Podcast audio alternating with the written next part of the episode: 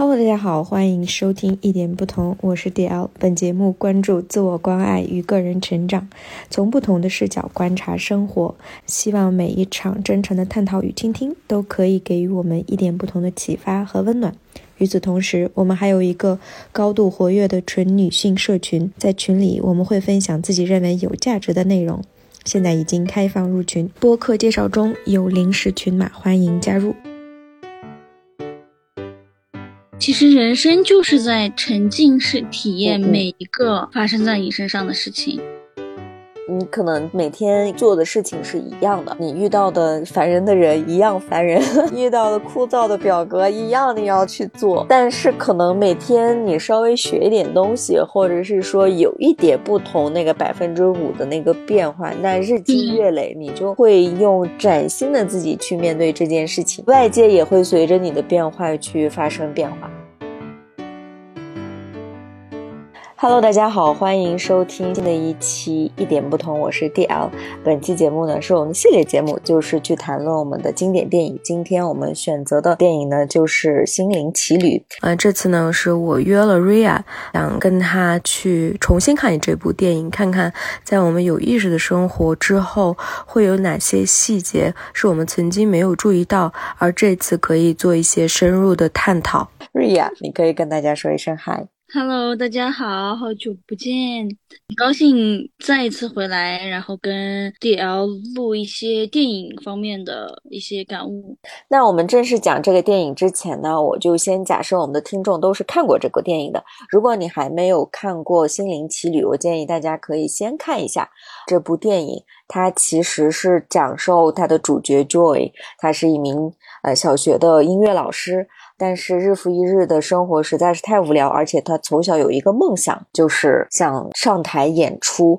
成为一个爵士乐队的一员，但是一直事与愿违。在他终于有这么机会。能够上台演出的时候，他一下子一不小心走路掉到了那个井里，然后就去世了。然后偶然间进入到了这个所谓的灵魂制造的这个工厂天堂里，跟另外一个主角 Twenty Two 就是二十二一起有了很多有意思的这个故事，去讨论人生的意义、人生的一些花火吧。就我们到底为了什么去一直在活着？我们人生的这个让我们怦然心动的那些东西到底是什么？我们的追求到底有没有意义？这个电影真的是非常棒。嗯，所以我是想跟瑞亚一起。再重新去讨论一下，经过这几年我们的成长，看看有有没有一些不同的视角。所以我想问一下瑞亚，就是你第二次看完了之后，有没有哪些细节是你发现哦，我原来没有注意到，这次我发现我看完了之后 就感觉很不一样的那种感受？嗯，我先说我第一次看的感受，当时最大的一个冲击就是我们很多时候会无意识的在追逐某一个东西的时候，会觉得我只要做到这个事情或者追到这个梦想。了，我就能就是一切就会好起来，有没有那种感觉？我只要考上这个学校了，或者我只要得到这份工作了，好像只有达到了这个目标，你的其他事情才会好起来。当时是把那那种那种观念一下子给破碎了，嗯，就是你才知道。其实不是的，就像很多人说，我等我有钱了，我再怎么怎么样，我就会怎么怎么样。其实不管你有没有钱，其实你现在就可以去做一些事情，或者是去培养自己感知一些幸福的能力，并不是说你有钱了，其他事情就会一下子好起来，并不是说你只有得到这份工作了，考上这个学校了，完成这个事情了，你才会。其实不是的，当时是最大的震撼是这个。这个震撼也刚好在我当时觉得就是要活在当下的那种有这个觉悟的时候，就是很契合嘛。觉得这个电影很好，因为以往的迪士尼的那种系列都是告诉你，你有一个梦想，你去追逐这个梦想，然后你去达到这个梦想以后，就一切就圆满了。对，就圆满了那种感觉。这个反而跟以往的迪士尼系列不太一样的一个点，我觉得还挺还挺深刻的。当时觉得刚好我在思考这样一个问题，就是活在当下。就是比如说我们在遇到一个事情的时候，我们很痛苦的时候，我们觉得我们只有离开这个事情，去到另一个事情就会好。但你你会发现并不是这样，可能不是这样的，只是你头脑里面的想象是那样的。比如说现在这个工作不好，然后可能换一个工作就好了。某种程度上，我们下意识的会这么认为，嗯，我也会有这种想法，但是我会追问一下自己，如果下一份工作还是这样的，就是我换下一份工作会不会是一种逃避呢？就是我会追问我自己，就是如果我追问我自己之后，我被问到了，我就知道那可能我还是没有解决一些问题，没有直面一些问题。这个就给你那种感觉呀，你很想当一个爵士乐队的一员，去在台上展现你最发光的那一面，你热爱的那一面。你觉得你只有这样了，那才是你，你才会开心。但是你得到他当时不说了吗？他得到这个以后，突然觉得好像跟以往也没有什么太大的区别。对，他就问了那个就是乐队的主唱嘛，就是说我我想象了很多次这样的演出，那之后呢？然后说之后还是像今天一样，还是做同样的事情。对，就是有时候你我们自己会把那件事情想象的特别不一样。你只有到了那个点以后，你才能这样，就是都是我们的想象。其实我现在发现，其实每一件事儿，有一句话我记得在疫情里面对我影响特别大。他说：“你跟任何一种生活过久了，就是摩擦久了，都会起球。就是你的衣服穿久了，就是摩擦久了，不是会起那种小球吗？”然后他说：“你跟任何一种生活摩擦久了，都会起球。所以就是我们在追逐某一个东西的时候，很容易看不到它。”我自己是发现我我会这样，比如说我在追逐某个东西的时候，如果把那个当做一个唯一的目标的时候，我就会看不到我达到这个目标以后，我面临的问题还是一样。就是有点感觉，就是在形式上在追求，但是本质的东西还没有变，它可能就是换一种形式，同样的东西还是会重复。你这样一说的话，我就我就会想到，哦，我就很久以前我会有一种，就是睡觉前我要去想象。哦，我未来就是找到我心目中特别喜欢的人会是什么样，然后结完婚有孩子会是什么样？就是以前嘛，就是上本科、大学的时候，我就会想象自己在大城市生活。对，的时候你会有很多种想象，你总觉得就是你现在的生活缺了点什么。然后我现在得到了这些。就是我曾经想象的所有的东西之后，当然我也有开心的，但是还会有不同的一些小的问题不断的去出现，你还是要去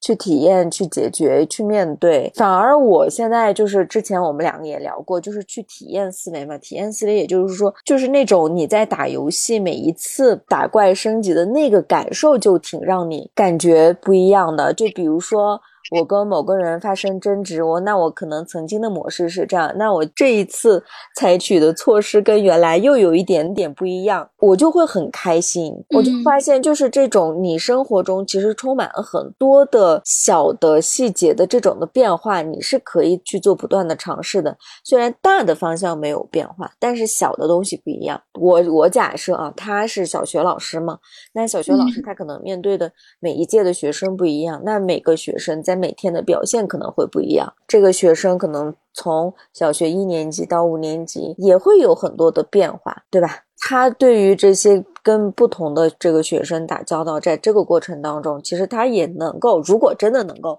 沉浸式的进入到里面，而不是一味的去逃避的话，他是可以看到这些的变化的。是对，就是。其实就是你刚刚说的那个沉浸式体验的问题。我现在越来越觉得，其实人生就是在沉浸式体验每一个发生在你身上的事情。就不要想着发生在我身身上这个事情不应该是我应该经历的，我应该经历的是另一件事。你有这种想法，就没有办法看到正在发生的那件事。然后就是你说的那种体验者思维或者游戏思维，你就在想你在玩一个沉浸式的游戏，比如说你你在上班，你在扮演的就是在这个岗位上的某一个角色，然后你下了班以后坐公交打车，你就是在扮演另一个角色，就是你把你的人生中的每一每一件小事儿，把它想象成我在。这个游戏角色里面，每天的角色虽然都是差不多的，但是每天会发生的、会遇到的人都不一样嘛，所以你就把自己完全的沉浸到那个角色的时候，你可能就会开始感受到它的不一样了。嗯，你说这个的时候，我就突然想到另外一部电影叫《土拨鼠之日》，不知道你有没有看过？我有标记想看的，我简单的剧透一下，嗯，就是。这个里面就讲了这个主角呢，他困到了某一个时间点，比如说今天是七月二十六号，我们录的这个视频嘛，那他是困在了这一天，每天起床都是同一天。他刚开始是非常困惑，非常讨厌，然后到后面就是想尽办法想去逃走，发现他还是逃不出去。想了各种各样的方法，第二天睡觉醒来还是这个七月二十六号，然后 那他尝试过自杀，还是。会第二天早晨同一时间点，然后碰到的人也是同样的。后来呢，他就开始非常积极主动的去应对每每一件事情，帮助每个人。而且他发现他困在里面了，然后他还学习弹钢琴，还学习看各种各样的书，因为他出就是被困在这个时间里面了嘛。就像我们刚才所说的，你可能每天。做的事情是一样的，嗯，你遇到的烦人的人一样烦人，对，遇到的枯燥的表格一样，你要去做。但是可能每天你稍微学一点东西，或者是说有一点不同，那个百分之五的那个变化，那日积月累，你就会用崭新的自己去面对这件事情。然后外界也会随着你的变化去发生变化。对，真还真的是这样。我我那天突然想到一个看的一个就是视频吧，里面说《西游记》，《西游记》里面的唐僧为什么每一次都会被妖怪抓走？他说了一个定律，就是重复的一个定律，就是说他每一次被妖怪抓走，就比如我们在生活中每一次会遇到同样的人，类似的人。去伤害我们也好，或者就是让你不舒服的人也好，为什么每一次就有些人会说，为什么我总是遇到这类人嘛？然后他就是说，其实就是跟《西游记》里面每一次为什么唐僧会被妖怪抓走，其实问题就是他在无意识重复。就是你刚我们刚刚聊到重复，突然想起来，这个就是重复可以分为无意识重复和有意识重复。所以我们每天过的生活，如果我们无意识重复，我们就会觉得特别痛苦。就是好像我们就困在那一天了，每一天都是这个二零二三年七月二十六号。但是如果你有意识重复，就是比如说今天，哪怕它每一天是同一天，但是你在做的这件事情上，就比如说你不是每天打游戏，就是失败了以后你再打，失败了以后再打，不停的重复，而是你打了一次，然后失败了，你稍微去总结和复盘一下哪里可以跟你的攻略和战略，你去。去稍微复盘一下，然后再再去打，然后再去打，说你再稍微复盘一点点，然后去看一下相关的攻略。看上去是两个都是重复，但一个是有意识，是一个是没有意识。然后有意识的一个日积月累以后，它就是可能就是哎量的积累达到质变。你说这个，我就突然想到那个刻意练习，就是你是在重复，但是你在刻意的学习，那积累到一定的量变，就是说会有质变。对你突然把这个书说出来，突然又联系到一起来了。我突然想起来这本，我当时看这本书时候也是收获特别大。那就是这是我们你的第一个点，我们已经。聊了这么多，那你就是第二次看了以后有哪些有什么样的新的认识？第二次看就是我关注到一个细节，Joy 和二十二号互换身份，就是他们在他们在重返人世的时候。两个人的灵魂误入到彼此的那个身体里面，他们互换那个身体。然后那个二十二号不是本来是厌世的，但是他到人间以后，就是尝到了披萨，然后看到了落叶，就是经历了各种之前没有经历过的事情，他觉得一切都特别新鲜。当就是就要跟他妈妈说那个他想当爵士队那个队的一份子，不想去做这个稳定的工作。他自己没有说出来，但是二十二号在他的身体里就直接说出来了。他自己没说，是因为他会本能的认为他妈妈会反对这个，因为他妈妈平时也说过，这么好的铁饭碗，你要干干这种没出息的这种搞音乐吗？你要这样挺没出息的这种，就这些话里面，他会潜意识里就会认为他妈妈肯定会反对，所以他就一直没说嘛。嗯。但是二十二号就替他说出来了，因为他刚好在 Joy 的身体里。这个时候，他妈妈的反应其实。恰好是相反的，他就是很感动，然后也也给他带来了很大的那种鼓舞，不是不是反压，对，反而是鼓舞和感动。所以我看到这时候，突然意识到有一些我们平时父母对我们的期望和我们本身想做的那件事情有冲突的时候，我们可能会根据我们以往的经验，以往你不经意的提起你想做的事情，然后父母表现出来，哎，这个事情还不如我希望你做的那个事情好的时候。我们就会内心的声音又会被压下去，就一直会憋着嘛。嗯，然后我就意识到，其实你告诉你父母你想做的事情，你本来的样子和去继承家庭对你的这个期望，其实不是冲突的。我看到的另一面就是，他妈妈为什么会支持，或者是。被他感动到，他可能他妈妈虽然觉得他爸爸，他爸爸不是也是搞音乐的吗？是，可能嘴上会说没出息什么的，但是他可能内心一部分里面也是很认同他爸爸做的事情的。所以我就突然意识到，父母虽然会在我们提出我们真实的想法的时候，本能的会说，哎呀，这个事情还是不如那个。铁铁饭碗好的时候，他虽然会这么说，但是如果你很真诚的表达你自己的内心的想法，而且这个想法足够坚定的时候，他们可能内心的那一部分保留的认同你那个想法的部分也会被激发出来。嗯，对，这是我前从来没有注意到的。你说这个，我就我就想到，就我考研究生，因为我本科毕业之后。就是想留乌鲁木齐嘛，但是事与愿违，然后就回到了我的家乡当一名高中老师。然后在这个过程当中，我就发现在这里待一年就我不想继续在这里待下去，我就考研究生。后来研究生也被录取了，然后就要回乌鲁木齐了。当时我爸就每天告诉我，女孩子生活特别重要，你上完研究生还能不能找到这样有编制室内的一个高中的学校继续工作呢？现在就是就业越来越难，反正就是会有非常多的这种的声音。他是不赞同我去参加考试，就是录取了。相对于高兴来说，他更是恐惧。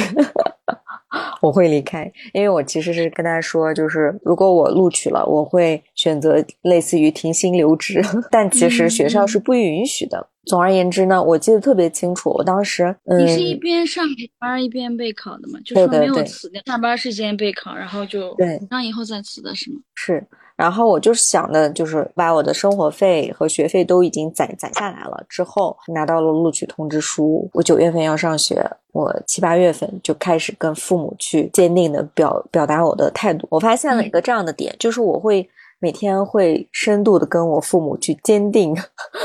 有力的去说，我要去上研究生是一件好事情啊，未来有可能会有更好的工作之类的，然后就会跟他说，他今天会觉得嗯好。女儿，我支持你。明天他又回到了他自己的社会关系里面，社会关系里面跟跟其他人一说，或者别人就跟他一说，他就会很快的动摇的赞同我的那个观念，又会回去，然后我又要跟他再聊一两个小时，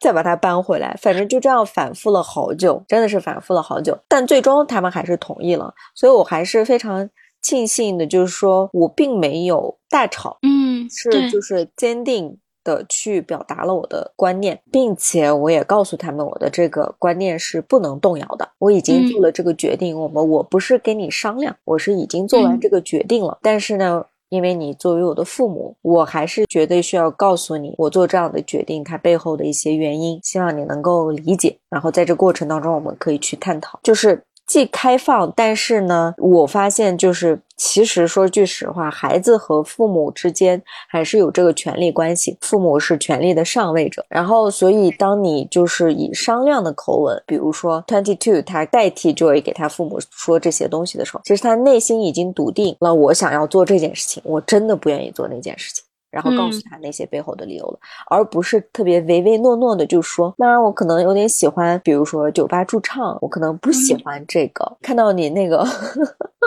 小小的，能感受到你那个坚定程度的。对，是的。所以我前两天也是跟其他姑娘们去聊的时候，我就说，你们一定要练习跟父母有一些 debate。辩论就是父母是可以感受到你的坚定程度的，而我们跟父母沟通，因为刚才我也说了，有因为有权利的不平等嘛，所以我们要练习去辩论。因为作为女孩子，说实话，就我们有一直都被呃教训，就是说你得乖乖巧听话。所以当我们在碰到一个权利，的上位者的时候，我们在表达自己的诉求或者自己的那个意愿的时候，可能会有一点表现成不坚定。即使我已经决定好了，所以我还是强烈建议其他的女孩子们可以跟父母就是平时也多一点小的辩论和小的。争执啊，不要害怕。就比如说，我今天就是想吃抓饭，不想吃拌面，这个是很小的，对不对？但是呢，父母可能会觉得不行。最近你可能体内寒气太大，你就得吃抓饭的时候，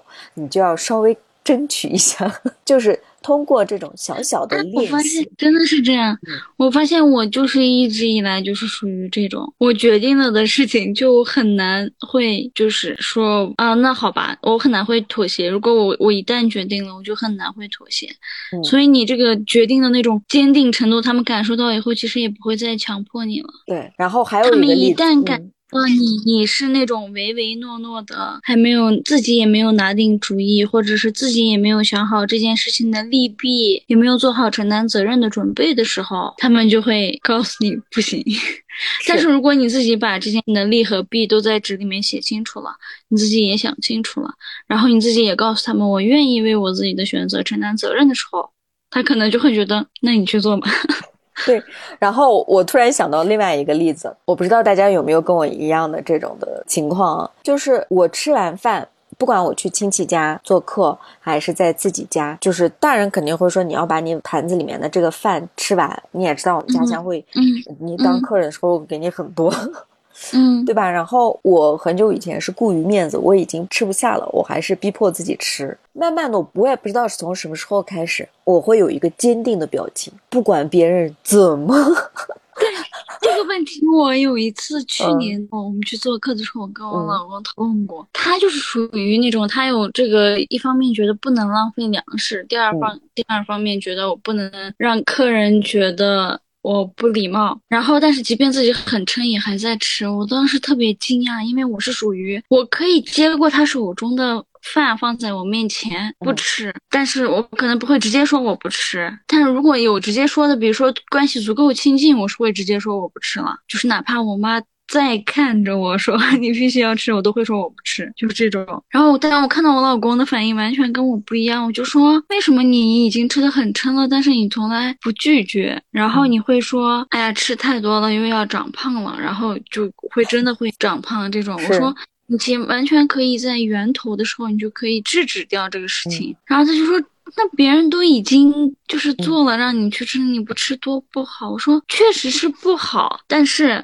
你自己身体表现出来的状态，你的感受也是不好的呀。你你觉得你多了，你也是不舒服的。所以以至于就是很小的时候，我父母会跟他做了，就就是逼迫我，就必须得吃完。后来发现他们这个招已经不管用了。然后到现在我还是会剩，但是他们就是再不会去说我。我妈偶尔抱怨一下，就说每次我都要吃你剩下的。我说嗯，那你下次放少一点。对，其实就是这样的。你你其实一开始放少一点，我就说一开始就会介入到厨房，跟我妈说，我只吃这么一小碗，你多一点的话我都不吃。然后他就到这个是我很坚定了，他就会只拿一小碗。如果我没吃饱，我就会自己再盛一点。如果我吃饱了，就。也不会剩。对对对，所以姑娘们就要从这种小的事情上，要把自己的感受放到第一位，真的都是从小事情开始做决定，去坚定的表达自己的呃诉求。其实你刚才说到这个 twenty two，他妈妈其实是一个非常正面的教材了。那嗯，我想到反面的教材也是我们之前讨论过的死那个死亡诗社，他的那个也是那个男孩好不容易鼓足勇气说我要去这个话剧演出，然后而且他爸爸也看到了他在话剧方面演出是有有天赋的。就在这样的时候，他爸爸还是说不行，你的这个是绝对不可能的，你要去军校。然后这个男孩当时吼了一声，后来他爸说你到底要干嘛的时候，他就停下来了，他没有继续去抗争。而最后选择了就是结束自己的生命，以这种方式去反抗他的父母的压迫吧，算是。从这两个故事，我得到的这个欲求就是说，首先我们要相信父母是有变化、改变的这个能力的，我们是需要就是持续开放就是沟通的这个桥梁，时不时的去说一说。但是呢，也别抱太大的希望。那剩下的你该做好自己准备的事情，就像我刚才上研究生，那我是把我的学费和生活。费第一年的都已经准备好了，然后有一定的底气了之后，再去坐上了这个谈判桌，去告诉对方的。所以我觉得还是需要做好这个双重的这个准备。当然，到了研究生第二年以后，我父母就依旧支持我，因为已经没有退后的路了。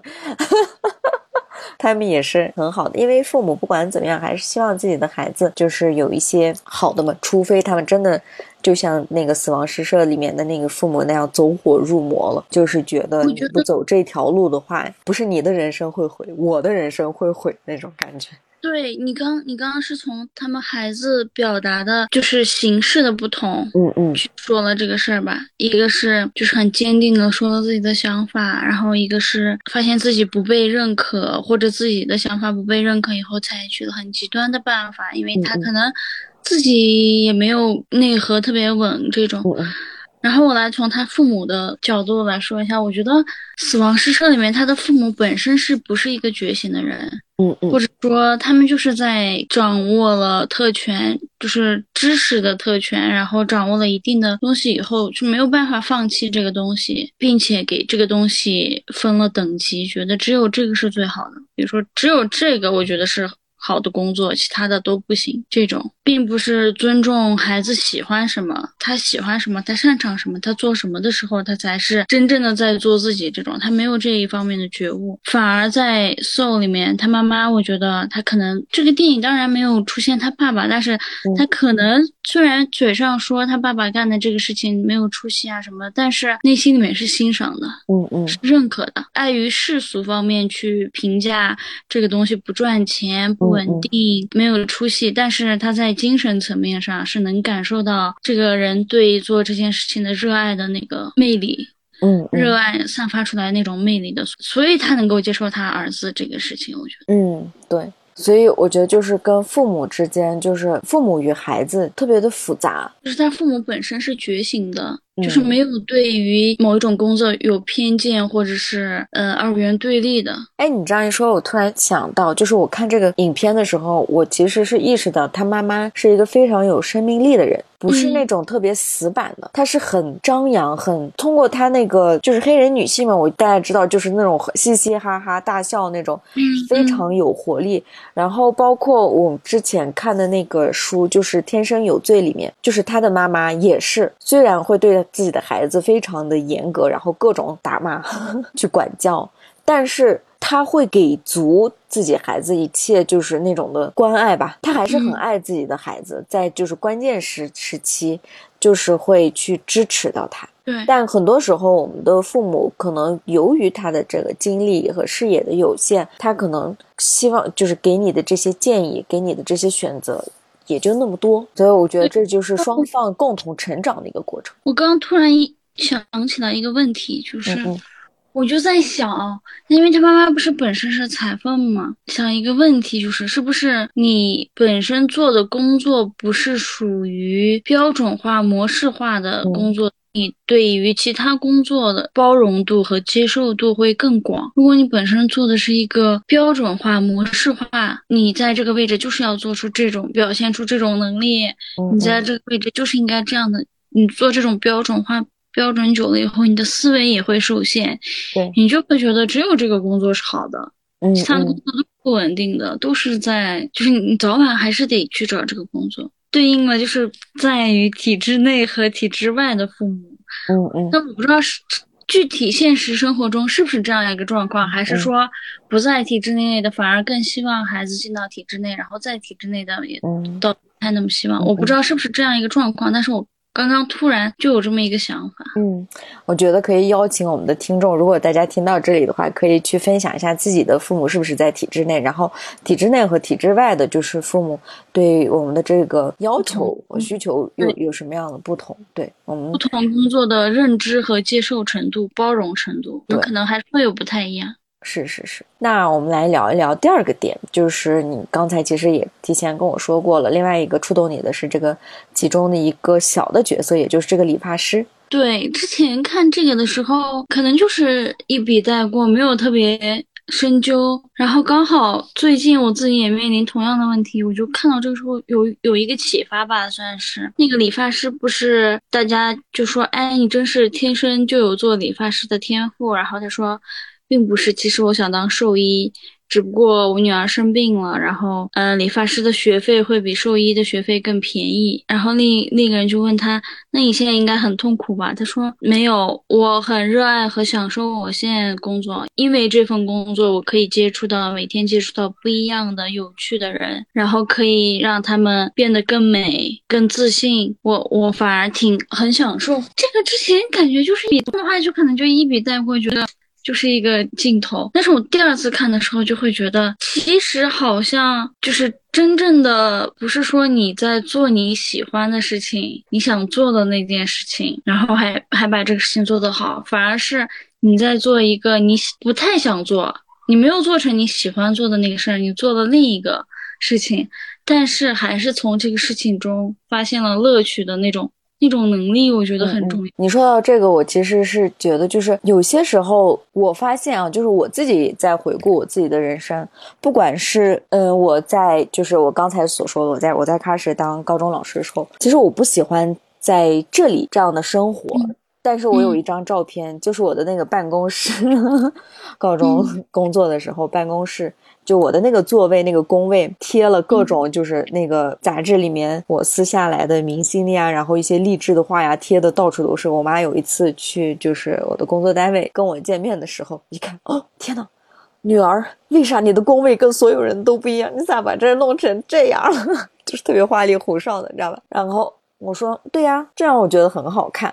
就是那个时候，我就我就感觉我跟别人不一样，你知道吧？我为什么要分享这个呢？就是说，当我认为我被困在那儿的时候，其实我在过我自己的生活，我在想尽办法，在我困住的这个地方过得很好，因为我非常清醒的知道，就是暂时我可能离开不了。那我暂时离开不了的这个过程当中，我能做些什么去改善我目前的生活？包括我我我在我的那个学校里面有非常好的同事，包括现在我们都会，呃，就是时不时我会来的时候，我们见面一起聊天。我都辞职已经都快十年了，跟他们一直都会有联系。所以就是就是这种感觉吧。虽然你刚才所说那个理发师他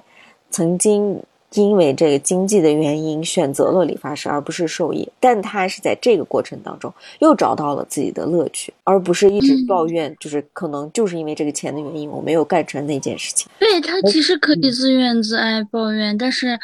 他反而反其道之行去投入那件事情，然后发现了那件事情的好玩之处，或者是正向的一面，所以我就觉得这个就让我突然。又想到就是疫情那会儿，就是类似的就是你困在家里面，但是对，反而就是我们把一件事每天做做做，然后是提升了自己的那种感知能力。可能之前之前对做饭或者是对外外面大自然、对那些花草树木理所应当的东西没有太大的感知力。然后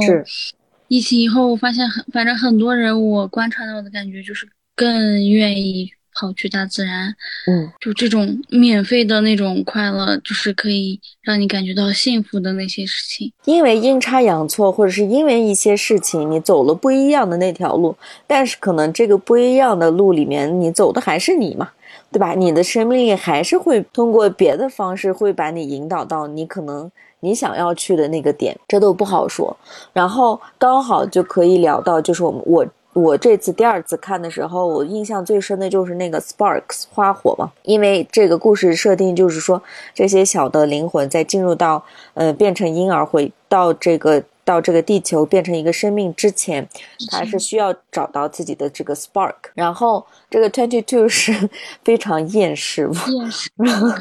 各种科学家、各种有名的人给他说话都不管用。就是一种蔑视的态度，我觉得非常有意思，非常有个性。但是他没有找到，但在他就是阴差阳错的到了这个 Joy 的身体，重新学会走路，然后看到了落叶，对吧？还有那个棒棒糖，的时候，他最后发现他得到了他的这个生命力，这个 spark。然后这个时候 Joy 其实哎是 Joy 还是他就去问了那个呃里面就是掌管这个灵魂的嗯嗯那个角色。然后就问他这个 spark 到底是什么？是不是我们人生的目的？就 purpose 是不是我们的这个意义？然后他说：“你们想的实在是太简单了。”说的是什么？当然不是。你们怎么能这样去看待这件事情呢？然后我我听完他这样说，然后我就特别静悄悄，一直等这个电影告诉我一个答案，你知道吗？都没有给我。它其实就是一个开放式的结尾，我觉得，因为。他最后也没有说 Joy 有没有辞掉稳定的工作去当那个去到乐队里面，就是还是说他还是在做稳定的工作，然后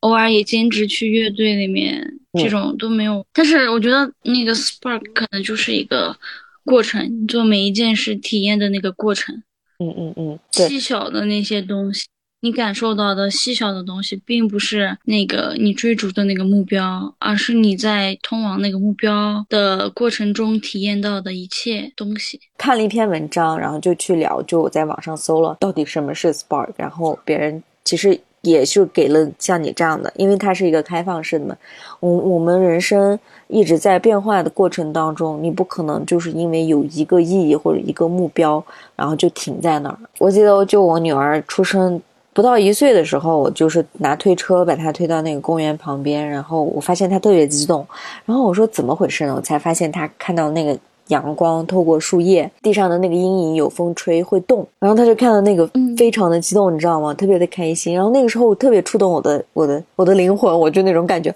天哪！我已经有很长时间不会因为这种小的事情而感动。对，然后那一刻，我觉得对于我的女儿来说，那是她的一个 spark。包括我会人生当中我回忆的时候，会有那些。我第一次去上海，还有一件事情，我到现在都记得。我第一次去上海，跟我的几个朋友，然后特别的开心。第一次去内地，然后去到了一个我特别喜欢的城市，然后坐了那个二双层巴士，上面是开着的。然后那天天气特别好，我们就一块儿听歌，然后看着天空，那个感觉，我到现在都记得。这种的 spark 可能就是在人生当中的那些 moment。嗯，我还记得以以前看的一个电影，电影名字我忘了，然后里面有一个台词，就是说，不是我们抓住了那一个时刻，而是那一个时刻抓住了我们。That moment sees us，就是在那一刻我们被定格在那儿了，然后那一刻会让你的灵魂一震。然后一下子感觉哇，好棒，好美，就是很复杂又很甜蜜，就是无法用某一个单词去形容的那个感觉。那个感觉你一说出来，因为语言是片面的，一说出来就不是那个感觉了。对对对对，所以可能在整个这个电影的过程当中，人们就是在忙碌的追求他所认为的那个人生的意义或人生的那个目的地的时候，很容易进入到那个执念。而且这个也是我特我我看这部电影第一次的时候，我觉得天哪，他竟然把这个描述的这么清楚。就是你记不记得其中有有一些场景，就是那些人走火入魔，执念。要去做一件事情的时候，虽然他就会说执念与心流之间的区别嘛，那你心流，那你就比如说你弹钢琴，就是进入到那种忘我的。一个时刻里面，zone 里面，然后你就去弹，然后那个创作的东西真的是无与伦比。但是如果你每一次都为了刻意追求那个，然后你就会 变成一个灰色的、是的，没有生命力的，一直在重复做一件事情的那种的灵魂。然后我觉得，天呐，他这个描述的简直太好了。刚说到二十二这个厌世，这个我突然想。想到一个角度，就是他为什么厌世，为什么觉得人生没有意义？现在我好像有一点有一种理解，就是他不是被很多人打压、打击，说你很糟糕，你是一个很糟糕的灵魂，这样吗？你是一个最差的灵魂，这样。对。所以他表现出来的厌世，我觉得是一种自我保护。以我不想去经历这些，我讨厌这些，来保护自己再次受到挫折，再次经历失败，这种就是还没有把自己打开，是把自己封闭起来，保护起来。然后当他打开了以后，他才会找到他的那个 spark。但是你说到这儿，不是还有一个画面吗？Twenty Two 找到了这个 spark，但是后面那个 Joy 就逼他，就是各种说说他怎么没有用，然后你怎么能这样，说了他很多。后来他也变成了那种的灰色的，然后里面会重复说很多，就是你刚才所说，其他人说你咋这么没有用，你一直在这儿，你很。很差劲，那些话就在耳边那种回响，然后我就觉得，天呐天呐天呐，这不就是我们平时你进入到低谷的时候，你脑子里面就会回回忆各种评判的声音，不断的给你自己播放出来，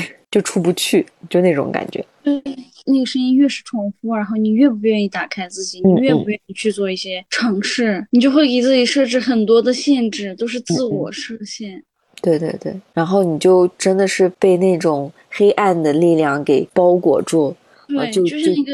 无底洞漩涡一样，就是对对对，就挺可怕的。其实我们在群里面，我看这两天也在聊这个抑郁这个话题嘛。然后其实我觉得抑郁的状态，就像我们刚才所说的，就是一直进入到这种谷底，你已经不知道该怎么办了。你说到抑郁。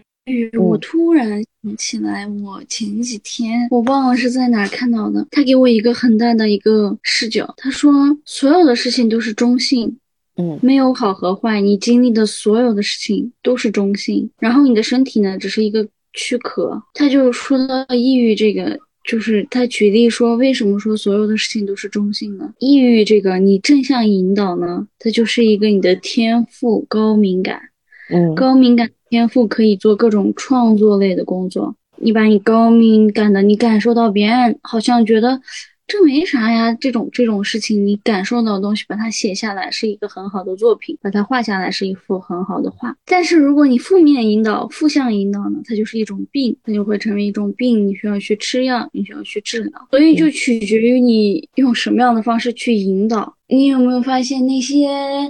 特别有名的艺术家也好，其实他们都有这种这一方面的，比如说梵高啊，割自己的耳朵，就是他们很多是有这种这种抑郁倾向的，嗯。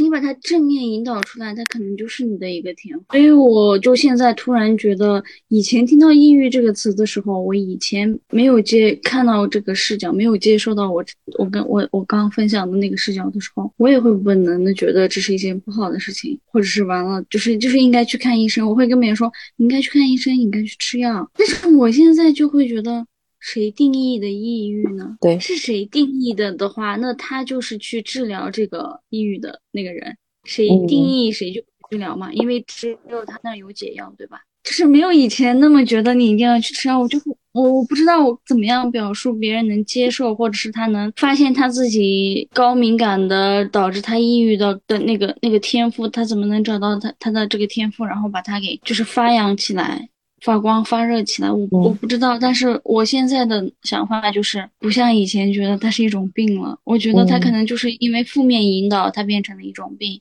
如果你把它正向的引导的话，它可能就是一个天赋，就是你一个独一无二的一个特性。这个视角还是挺新颖的，这个可以运用在任何一个我们任何一生生活的，对对对，你都可以往它正向。但是在这儿，我需要有一点免责声明，因为我们确实是，就是包括瑞亚和我对这个抑郁症。不是特别深入的了解，那我们可能我我们对这个的话题的，就是对现在的这个观点的一个输出呢，其实是我觉得更多的是对于抑郁情绪，而不是这个抑郁症某某。某一个比较严重的，因为因为确确实实病理上呃很很严重的这样的情况下的话，还是需要有专业人士的去去引导去解决。但是在我们日常生活中，当我们感觉到有抑郁的情绪的时候，我觉得可以用到你刚才所说的这个正面的这个。引导和负面的，这个我觉得，比如说我在我的婚育之后，我可能会偶尔会说，哎呀，如果我是单身女性的话，我可能会，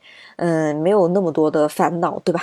但是我现在会说，哎，可能我既然已经进来了，那已经婚育过了，那我是不是可以把它当成我的未来的一些创作的素材，会有一些不同的视角去做。更多、更深入的探讨和创作的来源，我觉得这就是一个正向的引导。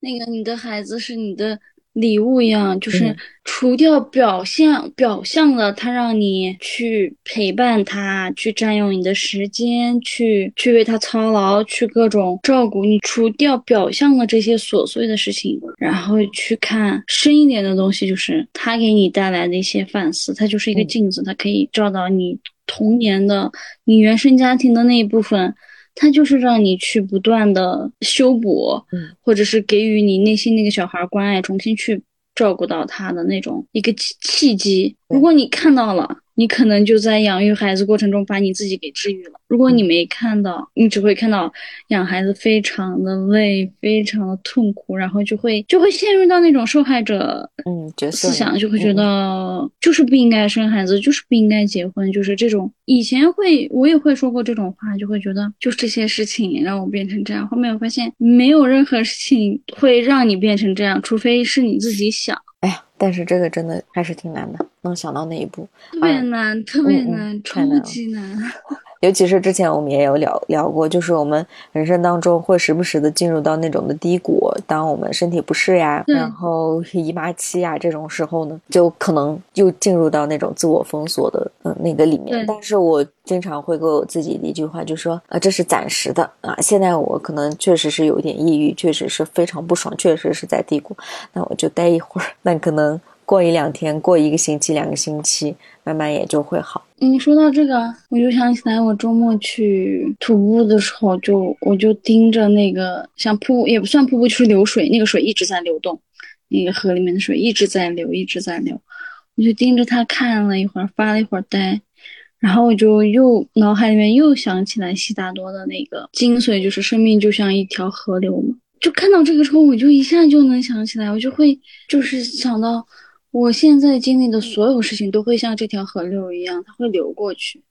它不会一直停留在这儿。因为我我生命生命本身就是一条河流，就是我经历的所有这些，不管是各方面的情绪也好，各种事情也好，它都会流过去。那问题就在于我允不允许它流过去，我有没有把它抓住，然后让它跟我产生纠缠，还是我放手让它去流过我的？生命，然后我就突然发现，哎，很多事情可能就是我就是看着那个河流发呆，但是很多我有时候会产生那种静止思维，在低谷期。我上次不是跟你说，嗯嗯，我们学马哲的时候都会告诉你，事物是可就是发展变化的，要用发展的眼光去看待。我们把这句话背得滚瓜烂熟，但是用在我们现实生活中的时候，我们往往还是会犯。尤其是我，我在低谷期往往会犯那种静止性的思维，我就会觉得这个事情会一直这样，就突然意识到这个问题。我觉得我们今天聊的，